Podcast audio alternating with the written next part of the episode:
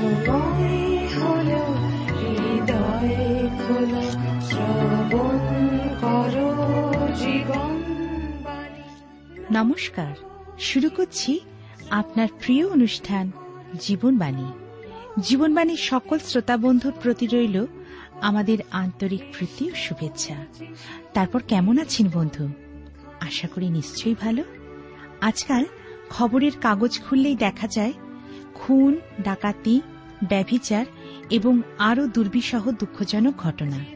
কিন্তু কেন? মানুষের প্রতি মানুষের নেই কোনো সম্মান, নেই ভালোবাসা, নেই কোনো সহানুভূতি। মানুষ এক অসহনীয় পরিস্থিতির মধ্যে বাস করছে। এর মধ্যে আমার আপনার কি কোনো দায়িত্ব নেই? তাহলে শুনতে থাকুন আজকের আলোচনা, যার দ্বারা আমরা সকলেই উপকৃত হতে পারি। তাহলে শুনুন আজকের জীবনবাণীর অনুষ্ঠান।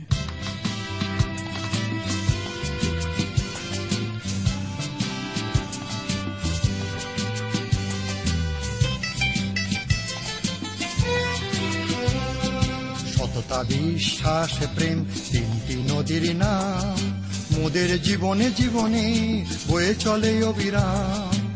সততা, বিশ্বাস, প্রেম, তিনটি নদীর নাম।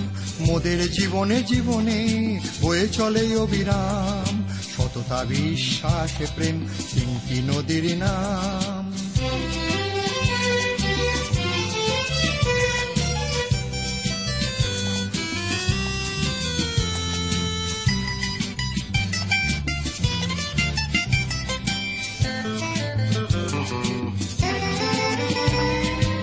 যেখানে সততা নাই খ্রিস্ট সেখানে নাই, যেখানে সততা নাই খ্রিস্ট সেখানে নাই।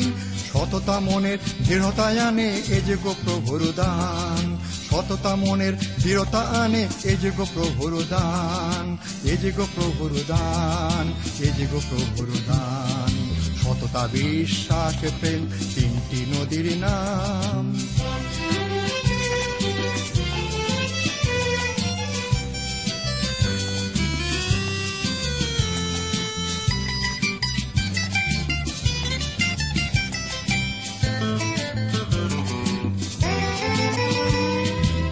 বিশ্বাসে অবিচল, সে তো মনে পায় বল। যে বিশ্বাসে অবিচল, সে তো মনে পায় বল।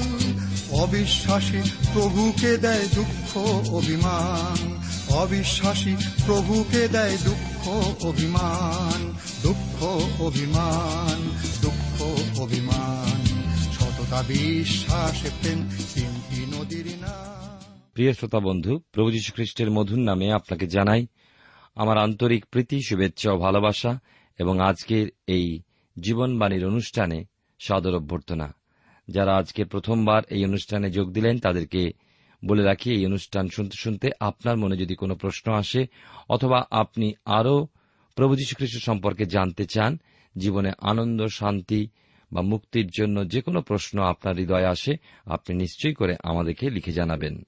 আমাদের ঠিকানা যদি আপনার কাছে নেই, তবে চটপট এখনই লিখে নিন। Jibanbani T W R India post box number এক ছয় নয় দুই পাঁচ, কলকাতা, সাত লক্ষ চৌত্রিশ। আবার বলছি, Jibanbani T W R India post box number এক ছয় নয় দুই পাঁচ, কলকাতা, সাত শূন্য শূন্য শূন্য তিন চার। প্রিয় শ্রোতা বন্ধু, আপনি জীবনবাণীর অনুষ্ঠান শুনছেন। এই অনুষ্ঠানে আমি ধারাবাহিক আলোচনায় আপনাদের কাছে ইয়বের পুস্তক থেকে আলোচনা করছি। আজকের আমি আপনাদের কাছে এই পুস্তকের তেরোর অধ্যায় থেকে আলোচনা শুরু করব। ইয়ব বন্ধুদের ব্যঙ্গ করে বন্ধুদের উদ্দেশ্যে বক্তৃতা দিচ্ছিলেন। তিনি তার বক্তৃতা বন্ধ করলেন না, কেননা তাদের যুক্তিতর্ক তিনি মেনে নিতে পারেননি। আমরা এর আগে দেখেছি যে তারা তাকে বারবার করে বলতে চেয়েছে, তোমার পাপের জন্যই তুমি শাস্তি পাচ্ছ আর তাই জন্য তোমার এত যন্ত্রণা এবং তুমি তোমার পুত্র সন্তানদেরকে হারিয়েছ, তোমার সম্পত্তি হারিয়েছ। আজকের আমরা দেখি তিনি আরও কি বলছেন। তেরোর অধ্যায় আমরা প্রথম দুটি পদ পাঠ করে শুরু করি। এখানে লেখা আছে, দেখো, এ সকল আমি সচক্ষে দেখিয়াছি, এই সকল সকর্ণে শুনিয়া বুঝিয়াছি, তোমরা যাহা জানো আমিও জানি, আমি তোমাদের হইতে নিকৃষ্ট নহি। ঈশ্বর তার আপন পঠিত বাক্যের দ্বারা আমাদের প্রত্যেককে আশীর্বাদ করুন। আসুন ঈশ্বর হাতে সমর্পিত হয়ে প্রার্থনায় যাই। প্রেমা পিতা ঈশ্বর, তোমার পবিত্র নামে ধন্যবাদ করি, তোমার গৌরব প্রশংসা করি। আজকের এই সুন্দর সময় সুযোগের জন্য তুমি তোমার বাক্যের মধ্যে দিয়ে আমাদের সঙ্গে কথা বলো, তোমার ইচ্ছা, পরিকল্পনা স্পষ্টরূপে বুঝতে এবং সেই মতো জীবনে চলতে তুমি সাহায্য করো। আমাদেরকে তোমার আত্মা দ্বারা পরিচালিত করো এবং তোমার আনন্দ শান্তি দ্বারা ঘিরে রাখো। প্রভু, তুমি দয়া করো। তুমি আমাদের সঙ্গে থেকে চালাও। তোমার পরিকল্পনা আমাদেরকে বুঝতে সাহায্য করো। যারা রোগাগ্রস্ত অবস্থায় বিছানায় শুয়ে আজকের এই অনুষ্ঠান শুনছেন, অথবা হাসপাতালে রয়েছেন, অথবা সংকটের মধ্যে রয়েছেন, এমন কোন ভাই বোন হয়তো জেলে রয়েছেন, প্রভু তাদের মধ্যে তোমার অলৌকিক কাজ সাধন করো যেন প্রভু, তারা তোমার বাক্যের মধ্যে দিয়ে সান্ত্বনা, শক্তি তোমার জীবনের উপচয় তারা লাভ করতে পারেন। তুমি আমাদের সঙ্গে থাকো, আমাদের দেশকে আশীর্বাদ করো, আমাদের সকল দেশনেতাদেরকে আশীর্বাদ করো, আমাদের প্রধানমন্ত্রী, আমাদের প্রেসিডেন্ট এবং আমাদের সকল রাজ্যপালদেরকে তুমি আশীর্বাদ করো। তোমাকে গৌরব দিয়ে তোমাকে প্রশংসা দিয়ে এ প্রার্থনা তোমার যিশু নামে চাই। আমেন।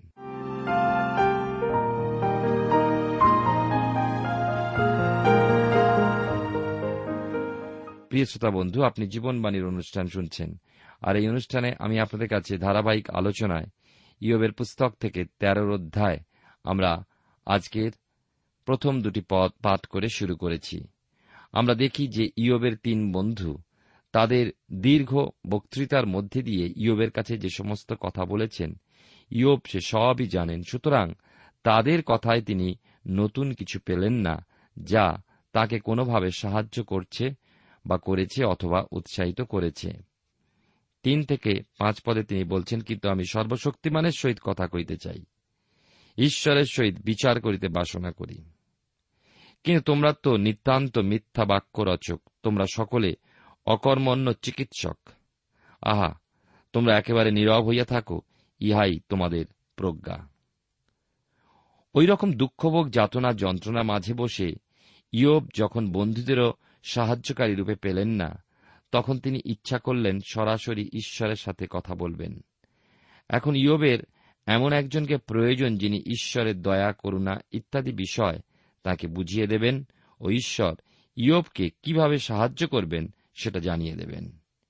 ইয়োব বারে বারে একটা বিষয় তার বন্ধুদের বিষয় বলছেন যে, বন্ধুরা, তার আসল রোগটা কি তা ধরতে পাচ্ছেন না। তাহলে চিকিৎসা করবেন কি করে? ব্যাপারটা কি রকম বুঝছেন না? লোকটি ধরুন হয়েছে ডায়াবেটিস।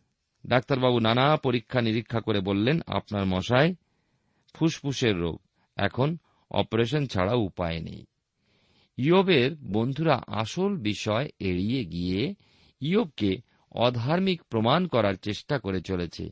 ইয়ব তাই বন্ধুদের বললেন, এখন তোমরা আর কথা বলো না, চুপ করে থাকো কেননা সেটাই বুদ্ধিমানের কাজ হবে। তেরোর অধ্যায়, ছয়, সাত পদে এই কথা লেখা আছে, বিনয় করি, আমার যুক্তি শ্রবণ করো, আমার অষ্টাধরের তর্কে মন দাও। তোমরা কি ঈশ্বরের পক্ষে অন্যায়পূর্বক কথা কইবে? তাহার পক্ষে কি প্রতারণাপূর্বক বাক্য বলিবে? ইয়োব বন্ধুদের বললেন, তোমরা একটু চুপ করো, মন দিয়ে আমার বক্তব্য শোনো। তোমরা যখন বারবার আমাকে দোষী করছ এবং বলছ যে আমি মহাপাপী এবং ঈশ্বর আমার বিচার করছেন, ওই কথার মধ্যে দিয়ে তোমরা ঈশ্বরের অগৌরব করছ। ঈশ্বরকে যথাযথভাবে প্রকাশ করছ না।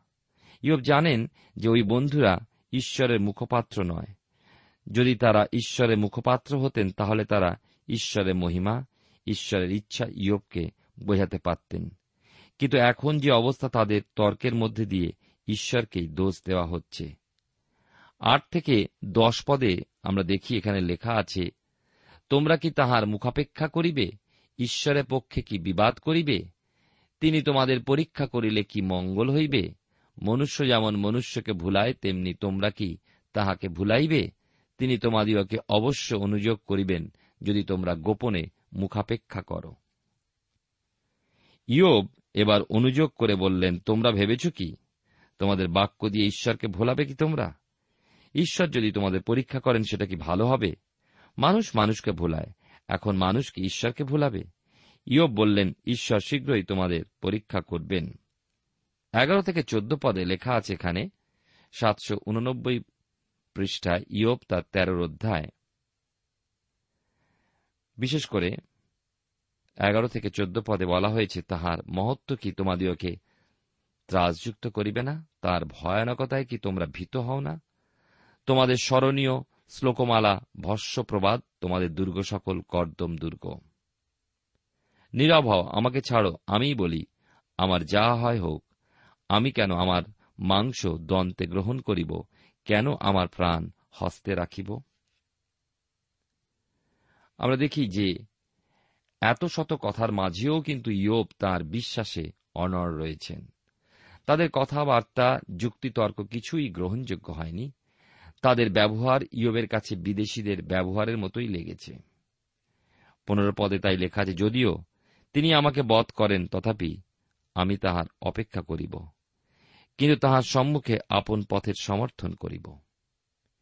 ইয়োবের বন্ধুরা ইয়োবকে পাপ লুকিয়ে রাখার দায়ে দোষী সাব্যস্ত করেছেন।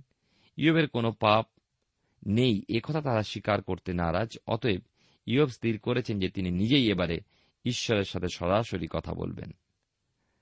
মনে রাখবেন, আপনি যখন প্রভু যিশুর নামে পিতা ঈশ্বরের কাছে বিনতি নিবেদন রাখেন, তখন তো ঈশ্বরের সাথেই কথা বলে থাকেন।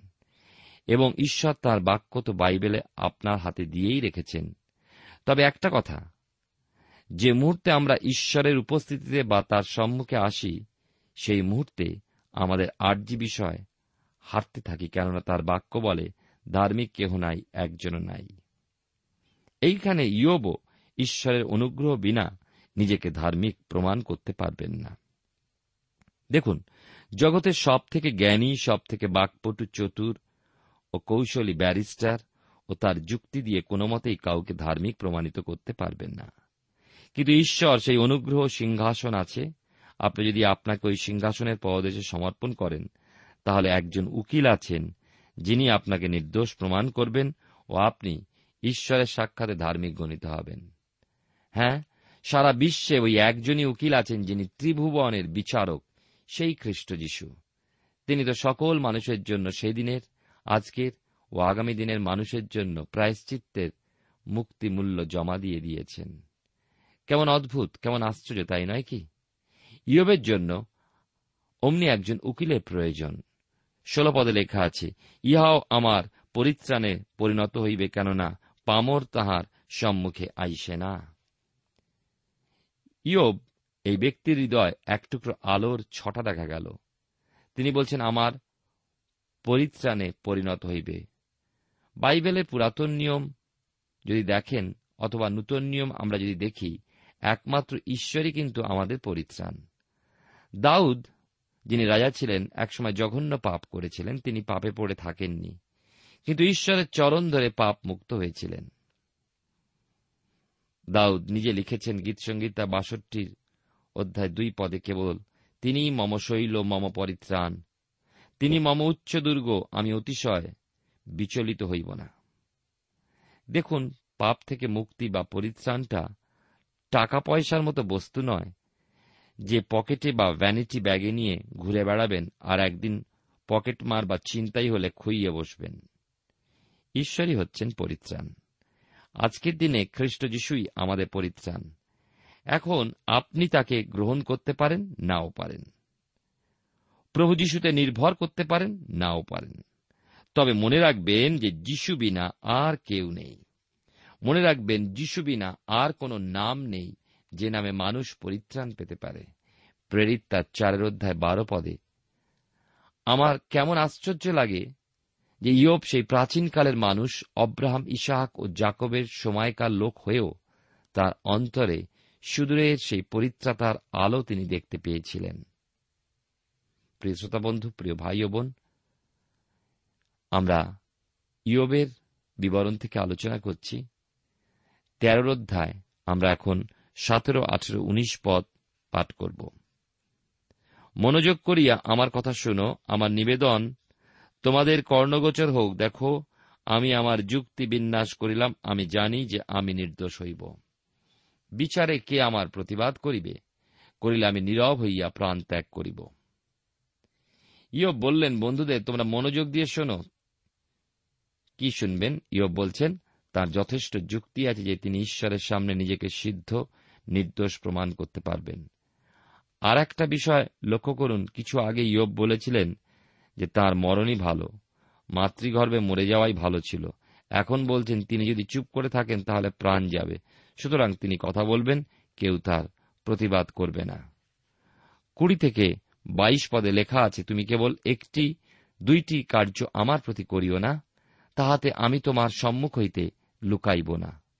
তোমার হস্ত আমা হইতে দূরে সরাইয়া লও, তোমার ভীষণতা আমাকে ভীত না করুক। তখন তুমি ডাকিও, আমি উত্তর করিব, কিংবা আমি কথা কইব, তুমি উত্তর দিও। ইয়ব বেশ ভীত হয়েছেন, তিনি মনে করছেন যে ঈশ্বর তাঁর উপর ওই দুঃখভার চাপিয়ে দিয়েছেন। তাই তিনি বলছেন, তোমার ওই যাতনা ও দুঃখ ভরা হাতটা আর আমার উপরে চেপে রেখো না, হাতটা সরিয়ে নাও। আমি তোমার সম্মুখ থেকে লুকিয়ে পড়ব না। তোমার ওই ভীষণতায় আমি খুবই ভয় পেয়েছি।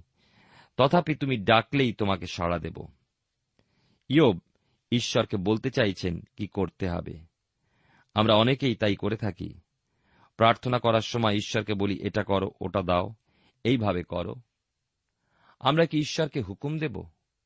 আমরা কি শিখিয়ে দেব তাকে? আমরা কি স্মরণ করিয়ে দেব তার কি কর্তব্য? আমরা প্রায় বলে থাকি, ঈশ্বর আমার প্রার্থনা শুনলেন না, উত্তরও দিলেন না। প্রিয় শ্রোতা বন্ধু, প্রিয় ভাই বোন, আমাদের প্রতিটি প্রার্থনা ঈশ্বর শোনেন এবং উত্তর দেন। তবে কখনো কখনো উত্তর হয় না, আবার কখনো কখনো উত্তর হয়, অপেক্ষা করো। আমার ব্যক্তিগত প্রার্থনার বেশিরভাগই অনেক সময় আমি না উত্তর পাই, কিন্তু সেটাই আমার উত্তর। ইয়োব ঈশ্বরকে বলতে চাইছেন, তুমি এইভাবে করো ঈশ্বর কিন্তু বলছেন, ইয়োব, আমি আমার হিসাব মতো করব, তোমার কথা মতো নয়। আসুন তেইশ থেকে পঁচিশ পদ পাঠ করি, তেরোর অধ্যায়, ইয়োব তার তেরোর অধ্যায়, তেইশ থেকে পঁচিশ পদে লেখা আছে, আমার অপরাধ ও পাপ কত? আমার অধর্ম ও পাপ আমাকে জ্ঞাত করো। তুমি কেন আপন মুখ লুকাইতেছ? কেন আমাকে তোমার শত্রু বলিয়া ধরিতেছ? তুমি কি বায়ুচালিত পত্র ত্রাসযুক্ত করিবে? তুমি কি শুষ্ক তৃণকে তাড়না করিবে? ইয়োব খুবই চতুরতার সঙ্গে ঈশ্বরের সামনে প্রশ্ন রাখছেন, আমার কতগুলো পাপ আছে? তাহলেই বুঝতে পারব যে কেন আমার এই অবস্থা। ইয়োব বলছেন যে তিনি ঝরা পাতার মতো হয়েছেন, শুকনো ঘাসের মতো বাতাসে এপাশ ওপাশ ঘুরছেন। সুতরাং আরও কি তাকে ঘুরাবেন? লোকে কি তাকে মারিয়ে যাবে? সাতাশ থেকে আঠাশ পদ। এই অধ্যায় শেষ দুটি পদ। তুমি আমার চরণ নিগড়ে বদ্ধ করিতেছ, আমার সমস্ত মার্গে লক্ষ্য রাখিতেছ, আমার পাদমূলের চারিদিকে আলি বাঁধিতেছ, আমি ক্ষয়শীল গলিত বস্তুর ন্যায়, আমি কীটকুট্টিত বস্ত্রের সদৃশ। ইয়োব তার প্রাণের ব্যথা, যাতনা সবই ঈশ্বরের চরণে উজাড় করে দিয়ে বলছেন, আমি পচে গলে যাচ্ছি। পোকায় কাটা কাপড়ের মতো জীর্ণ হয়ে পড়েছি। ইয়বের বক্তব্য এখানেই শেষ হল না। তিনি আরও অনেক কথা বললেন। আমরা দেখি বিশেষ করে এর পরের অধ্যায়, সেই বিষয় দেখব। চোদ্দ অধ্যায়, এক পদ। লেখা আছে, মনুষ্য অবলাজাত সকলে অল্পায়ু ও উদ্বেগে পরিপূর্ণ। সে পুষ্পের ন্যায় প্রস্ফুটিত হইয়া ম্লান হয়, সে ছায়ার ন্যায় চলিয়া যায় স্থির থাকে না। তবু তুমি কি ঈদৃশ্য প্রাণীর প্রতি চক্ষু মেলিবে, আমাকে তোমার সঙ্গে কি বিচারে আনিবে? ইয়োব তার বক্তৃতায় বললেন যে, মানুষ নারী থেকে জন্মায় এবং তার জন্মটাই তার জন্য সমস্যা, যন্ত্রণা ও দুঃখভোগ। এবং দুই থেকে ছয় পদে আমরা দেখি। চার পদে পাঠ করছি অসুচি হইতে সূচির উৎপত্তি কে করিতে পারে? একজনও পারে না। তাহার আয়ুর দিন নিরূপিত আছে।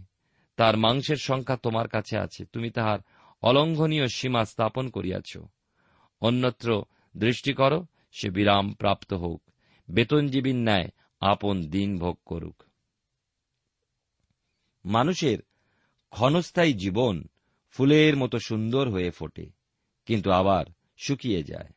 আবার মানুষের জীবন ছায়ার মতন, এই আছে পরক্ষণে সরে গেল। ইও বলতে চাইছেন যে মৃত্যু মানুষের জন্য অনিবার্য, তথাপি পবিত্র ঈশ্বরের বিচার মানুষের উপরই পড়ে। কিন্তু পাপহীন একজন মানুষের উপর কেন এমন চাপ আসে? একটু শ্বাস নেবার সুযোগ কি ঈশ্বর দিতে পারেন না? জলাধারে পুকুরে বা খালে বিলে পানা যখন ছেয়ে যায়, মাছেরা শ্বাস নেবার জন্য ছটপট করে। একটু পানা সরিয়ে দিলে মাছেরা সেখানেই জমা হয়। ইয়বের উপরে ভীষণ চাপ, সম্পত্তি, প্রিয়জন, এমনকি নিজের জীবন বিপন্ন। অথচ ইয়ব ঈশ্বরের দৃষ্টিতে সিদ্ধ মানুষ। মহান ঈশ্বরের বিশাল পরিকল্পনার নিগুড় তত্ত্ব মানুষের পক্ষে বোঝাবার। দাউদ গীত সঙ্গীতা তেইশের গীতে লিখেছেন, যখন আমি মৃত্যুচ্ছায়ের উপত্যকা দিয়ে গমন করিব, তখনও অমঙ্গলে ভয় করিব না। কেউ একজন লিখেছেন, মানুষ জন্মাবার পরমুহূর্ত থেকেই মৃত্যুচ্ছায়ের উপত্যকা দিয়ে যাত্রা শুরু করে। প্রিয় শ্রোতা বন্ধু, প্রিয় ভাই ও বোন, আমরা বাইবেলের পুরাতন নিয়মে ইয়বের পুস্তক থেকে আলোচনা করছি তার চোদ্দ অধ্যায়। এখন তার সাত থেকে বারো পদ পাঠ করব। কারণ বৃক্ষের আশা আছে, ছিন্ন হইলে তা পুনর্বার পল্লবিত হইবে। তাহার কোমল শাখার অভাব হইবে না। যদ্যপি মৃত্তিকায় তাহার মূল পুরাতন হয়, ভূমিতে তাহার গুঁড়ি মরিয়া যায়, তথাচ জলের গন্ধ পাইলে তাহা পল্লবিত হয়, নবরোপিত বৃক্ষের ন্যায় শাখা বিশিষ্ট হয়। কিন্তু মানুষ মরিলে ক্ষয় পায়, মনুষ্য প্রাণত্যাগ করিয়া কোথায় থাকে? সমুদ্র হইতে জল চলিয়া যায়, নদী শুষ্ক হইয়া মরিয়া যায়। তদ্রূপ মনুষ্য শয়ন করিলে আর উঠে না, যাবৎ আকাশ লুপ্ত না হয়, সে জাগিবে না, নিদ্রা হইতে জাগরিত হইবে না। মানুষের জীবন ও উদ্ভিদ জীবনের তুলনামূলক ঘটনা এখানে ইয়ব উল্লেখ করেছেন। বৃক্ষ বা গাছ, ছেদন বা কাটা হয়। নিরূপিত সময় ওইসব কাটা ডাল থেকে আবার নতুন পাতা বার হয়, কচি ডগা হয়, নতুন শাখা হয়, গাছ কাটলেও তার আশা আছে। যদি গাছের গুঁড়ি কেটে যায়, মাটিতে পড়ে মরে যায়, কিন্তু বৃষ্টি পড়লে গোড়া থেকে নতুন গাছ আবার বার হয়। কিন্তু মানুষের জীবন সম্পূর্ণ আলাদা। মানুষ মরলে দেহ ক্ষয় পায়, মাটিতে পচে যায়, মিলিয়ে যায়, মরে গেলে মানুষ আর থাকে না। আবার নদী যে সাগরে জল বহন করে নিয়ে যায়, সেও শুকিয়ে যায়। সাগর যার জলের অভাব নেই, সেও শুকিয়ে যেতে পারে। তেমনি মানুষও শয়ন করলে অর্থাৎ মারা গেলে আর ওঠে না। কিন্তু আকাশ লুপ্ত হবে আর তখন মানুষ আবার উঠবে। অদ্ভুত দর্শন, অদ্ভুত গভীর জ্ঞানের কথা ইয়োব প্রকাশ করলেন। ইয়োব সেই পুনরুত্থানেও বিশ্বাস করছেন। যে মানুষ আবার উঠবে। তেরো থেকে পনেরো পদে আমরা দেখতে পাই, লেখা আছে, হায়, তুমি আমাকে পাতালে লুকাইয়া রাখিও, গুপ্ত রাখিও, যাবৎ তোমার ক্রোধ গত না হয়। আমার জন্য সময় নিরূপণ করো, আমাকে স্মরণ করো। মনুষ্য মরিয়া কি পুনর্জীবিত হইবে? আমি আপন সৈন্যবৃত্তির সমস্ত দিন প্রতীক্ষা করিব, যে পর্যন্ত আমার দশান্তর না হয়। পরে তুমি আহ্বান করিবে ও আমি উত্তর দিব। তুমি আপন হস্তকৃতের প্রতি মমতা করিবে। মানুষের কাছে চিরকাল একটা বিরাট প্রশ্ন। জানিয়ে মানুষ গবেষণা করছে, রহস্য উদ্ঘাটনের জন্য হাঁটছে, বেড়াচ্ছে। প্রশ্নটা কি জানেন? মৃত্যুর পর কি? মানুষ মরে গেলে কি আবার জেগে ওঠে? ইয়বের কাছে সেই প্রশ্নের উত্তর আছে। ইয়ব জানেন যে মারা গেলেও ঈশ্বর তাকে ডেকে তুলবেন। মৃত্যুই শেষ নয় খ্রিস্ট বিশ্বাসের জীবনে। আমরা পরে শুনব, আমার মুক্তিকর্তা জীবিত ইয়োব এই কথা বলেছেন। তিনি বলছেন, আমার দেহ নিয়ে আমি আমার ঈশ্বরকে দেখব। ইয়োব বলছেন, আমি আপন সৈন্যবৃত্তির সমস্ত দিন প্রতীক্ষা করিব, অর্থাৎ আমার বিশ্বাসে স্থির থাকব। বাইবেলের নতুন নিয়মে, যোহন লিখিত সুসমাচার তার এগারো অধ্যায় পঁচিশ পদে। যিশু তাহাকে করেন আমি পুনরুত্থান ও জীবন, যে আমাতে বিশ্বাস করে সে মরিলেও জীবিত থাকিবে। ইয়বের প্রশ্নের উত্তর প্রভু যিশুর কাছে। ইয়ব বলছেন, ঈশ্বর, তুমি মানুষের আশা নষ্ট করে দাও, কেননা তুমি মহান। তোমার ক্ষমতা অপরিমেয়। বিশাল পর্বত তুমি চূর্ণ করে দাও, বন্যা, ভূমি ভাসিয়ে দেয়। ইয়বের এই বক্তৃতা শুনে মনে হচ্ছে যেন আত্মা দেখছে যে দেহ পাতালে ধীরে ধীরে ক্ষয় পাচ্ছে। আমরা বিশেষ করে দেখতে পাই, বিশেষ করে এই অংশে চোদ্দ অধ্যায় ইয়বের বক্তৃতা শেষ হল। কিন্তু মনে রাখব, তর্ক সবার শেষ হল না। এরপরে দেখব, ইলিফস চ্যালেঞ্জ নিলেন এবং তার দ্বিতীয় দফার বক্তৃতা শুরু করলেন, যা পনেরো অধ্যায় আগামী অনুষ্ঠানে আমরা আলোচনা করব। আসুন তার আগে শেষ করবার পূর্বে ঈশ্বর হাতে নিজেরা সমর্পিত হই এবং তাকে ধন্যবাদ দিই। যে আমাদের জীবনে মৃত্যুই শেষ নয়, মৃত্যুর পরে এক জীবন আছে অনন্ত জীবন। এবং সেই জীবন যে কেউ বিশ্বাস করে প্রভু যীশুখ্রিস্টের সেই প্রায়শ্চিত্তজনক মৃত্যুতে, সেই নবজন্ম লাভ করে মৃত্যুর পরপারে সেই অনন্ত জীবনে প্রবেশের এক সুযোগ লাভ করে। একমাত্র খ্রিস্ট যিশুই সেই জীবন আপনাকে এবং আমাকে দান করতে পারেন। যদি আপনি বিশ্বাস করেন, তবেই আপনি লাভ করবেন। সিদ্ধান্ত আপনার। আসুন আমরা ঈশ্বরতে সমর্পিত হয়ে প্রার্থনায় যাই। প্রেমময় পিতা, ঈশ্বর, তোমার পবিত্র নামের ধন্যবাদ করি। তোমার গৌরব প্রশংসা করি।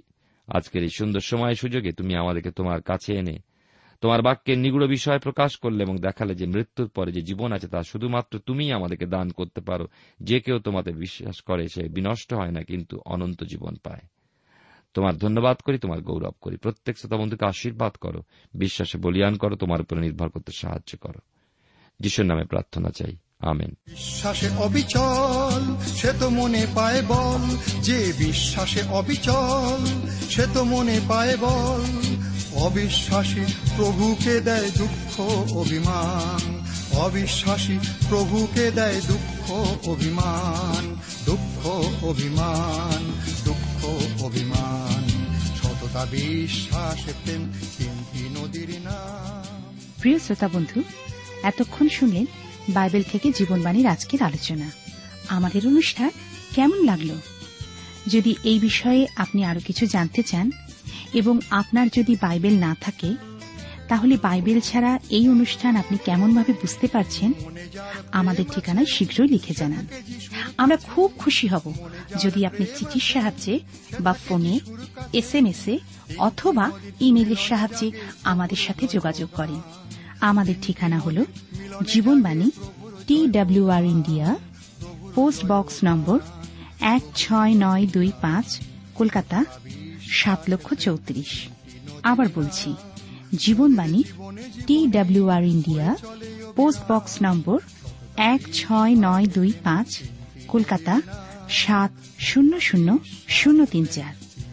আমাদের ইমেলের ঠিকানা হল Bengali TTV at radio eight eight two dot com আবার বলছি, Bengali TTV at radio eight eight two dot com আমাদের phone number two four three eight double zero four five two four three eight double zero four five এবং আমাদের mobile নাম্বারটা লিখে নিন nine four double three four nine seven two three five আবার বলছি nine four double three four nine seven two three five আজকের সময় এখানেই শেষ। বিদায় নিচ্ছি। নমস্কার।